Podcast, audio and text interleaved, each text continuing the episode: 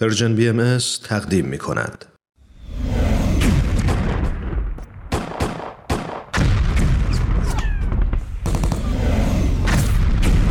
معماران صلح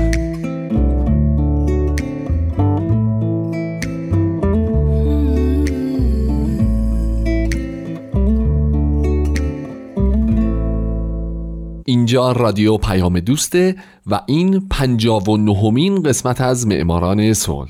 لطفا تحت هیچ شرایطی موج رادیوتون رو عوض نکنید.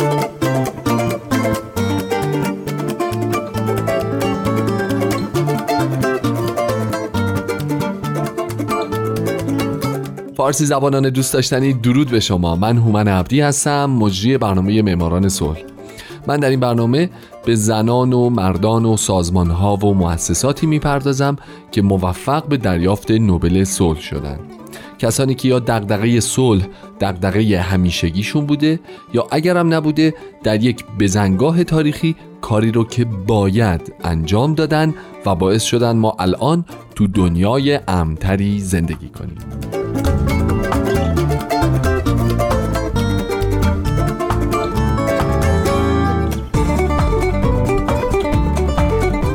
هفته سال 1961 میلادی داگ هامر هولد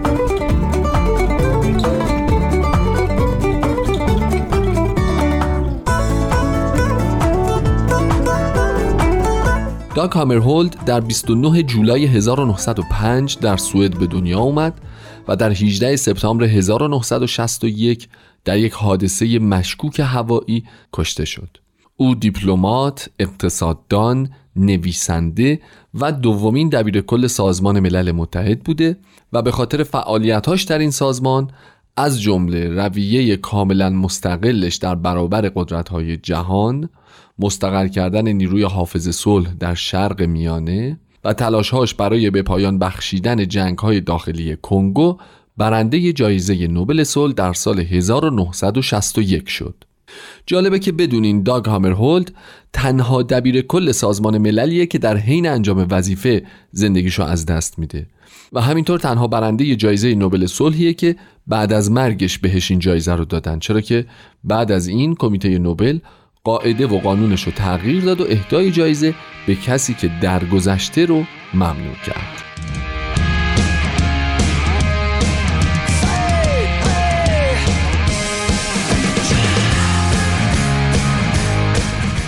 داگ کوچکترین فرزند از میان چهار پسر خانواده بود. او از پدرش که نخست وزیر سوئد و عضو دیوان عالی لاهه و فرماندار آپلند و عضو هیئت مدیره بنیاد نوبل بود و همچنین مادرش که فردی مذهبی بوده همیشه به نیکی یاد می‌کرده و می‌گفته که این دو تأثیر به سزایی بر شخصیت اون داشتن. هامرهولد در سال 1953 در یک برنامه رادیویی اینطور میگه که از پدرم که نسلا در نسل از تبار سربازان و دولتمردان بود این باور رو به ارث بردم که برای انسان هیچ چیز در زندگی رضایت بخشتر از خدمت صادقانه به وطن و به نوع بشر نیست. و از مادرم که نسلا در نسل از تبار اندیشمندان و دینمردان بود این باور رو به ارث بردم که یکی از مفاهیم بنیادی در انجیل اینه که همه انسان ها مانند فرزندان خداوند با هم برابرند و باید برخورد و رفتارمون با همه اونها همانند رفتارمون با پروردگارمون باشه.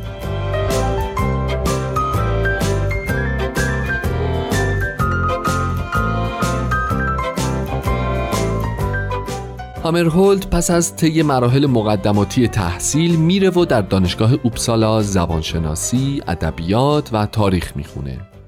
از او به عنوان دانشجوی برجسته یاد شده که به انگلیسی، فرانسه، آلمانی و سوئدی مسلط بوده، درک بالایی از شعر به خصوص اشعار حسه و دیکنسون داشته و علاقه بسیار زیادی داشته به آثار نقاشی به خصوص امپرسیونیست های فرانسه و آثار موسیقی خصوصا قطعات بتوون رو بی نهایت دوست داشته. داگ هامرهولد علاوه بر اینها اسکیباز و کوهنوردی ماهر هم بوده. اما حرفه اصلی هامرهولد سیاست بود.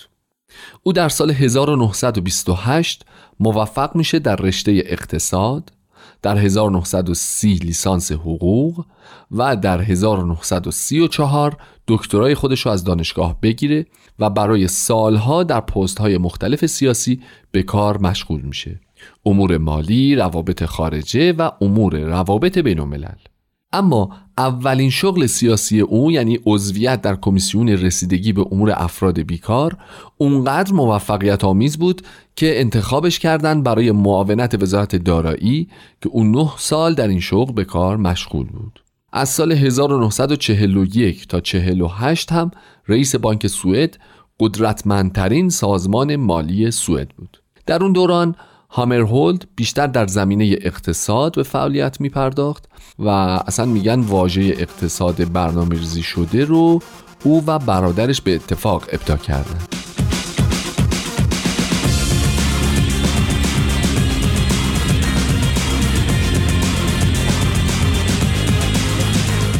اما راه رسیدن هامرهولد به ریاست سازمان ملل متحد از سمت مشاوره مالی در وزارت امور خارجه سوئد شروع شد. بعد در سال 1951 قائم مقام وزیر امور خارجه شد و با اینکه عضو دولت بود از عضویت در احزاب سیاسی کناره می گرفت. بعد از این پست او به عنوان نماینده سوئد در سازمان همکاری های اقتصادی اروپا فعالیت کرد و بعد نماینده سوئد شد در سازمان ملل و بالاخره هم در سال 1953 با 57 رأی از 60 رأی برای یک دوره پنج ساله شد دبیر کل سازمان ملل متحد. البته در سال 1957 برای پنج سال دیگه دوباره برای دبیر کلی این سازمان انتخاب شد.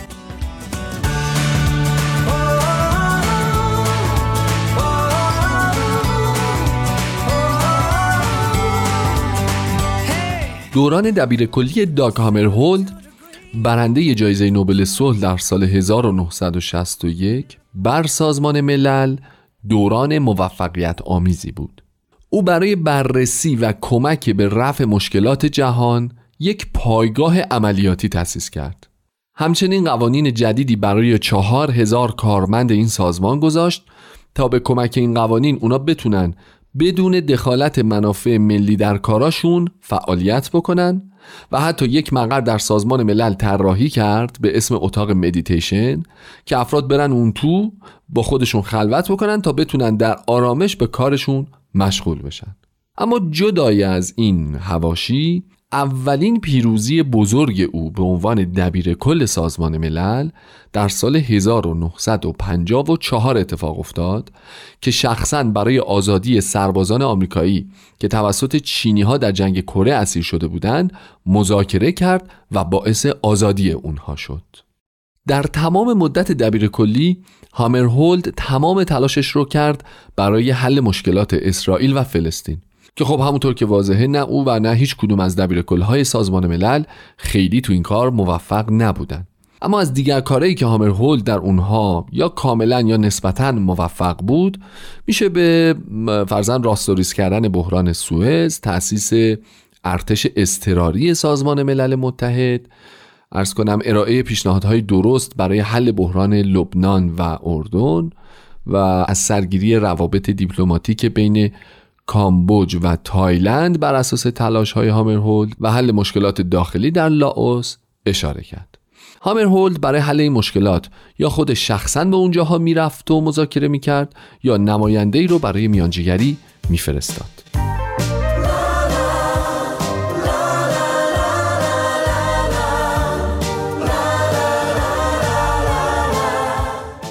به واسطه حل این بحران ها و روش ها و تاکتیک های جدیدی که هامرهولد در سازمان ملل متحد به کار می برد این سازمان تبدیل شد به سازمانی فراملی و یه جورایی شد قوه مجریه برای عملیات صلح که تمایل زیادی داره برای حل های جهانی. یکی از این ها که باعث مرگ آقای دبیر کل هم شد بحران کنگو بود. جریان این بوده که در ارتش کنگو شورشی اتفاق میفته که باعث میشه یکی از استانهای این کشور اعلام استقلال بکنه. نیروهای بلژیکی مستقر در اون منطقه از سازمان ملل درخواست کمک می‌کنن. این سازمان هم به رهبری هامرهولد تلاشهاشو شروع می‌کنه برای حل بحران. هامر هولد شخصا چهار بار به کنگو سفر می‌کنه از جمله آخرین بار در سال 1961 که میره اونجا تا هم با رئیس جمهور کاتانگا ملاقات بکنه هم با رئیس جمهور کنگو تا یه جورایی با همدیگه صلح بکنن این دو. اما وقتی داشته می‌رفته کاتانگا هواپیماش سقوط می‌کنه و ایشون و 15 سرنشین دیگه هواپیما جونشون رو از دست میدن.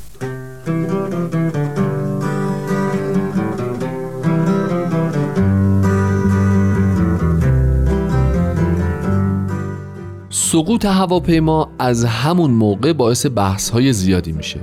به خصوص اینکه یکی از سرنشینان هواپیما که چند روز بعد از سقوط میمیره میگه که قبل از اینکه هواپیما سقوط کنه درخشش یک نور رو در آسمان دیده. اما سه کمیته سازمان ملل متحد هیئت تحقیق رودزیا و همینطور کمیسیون تجسس و بازجویی این کشور در تعیین قطعی علت این سانحه ناموفق بودند. و البته هیچ شاهدی مبنی بر وجود بمب یا برخورد موشک به هواپیما کشف نمی کنن. علاوه بر این گزارش های این سه کمیته زد و نقیز هم بوده. مثلا یکیشون می‌گفته هامر هولد خیلی سریع میمیره اما یکی دیگه گفته اگه نیروهای کمک زودتر می‌رسیدن می‌تونستن اون رو زنده پیدا کنن خلاصه سوال های زیادی از این حادثه باقی مونده که اگر کسی هم می‌دونه روشنگری در این رابطه نکرده.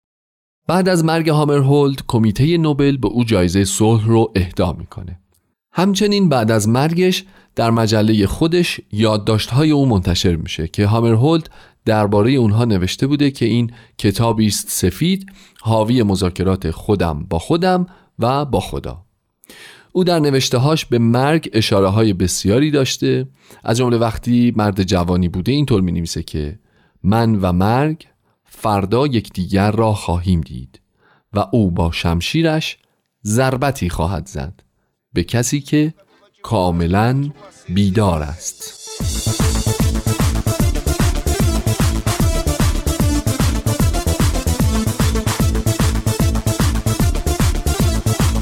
دوستای نازنینم این شماره 59 معماران صلح بود که شنیدید.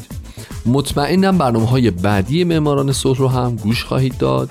حالا چه از روی ماهواره، وبسایت، رادیو یا حتی با استفاده از اپلیکیشن رادیو پیام دوست که شما می‌تونید اون رو دانلود کنید و روی گوشه های اندرویدی یا آی او تون معماران صلح های بعدی رو گوش بدین.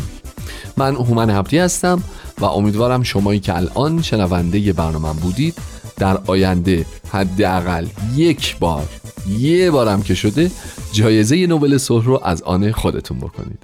شاد باشید و خدا نگهدار.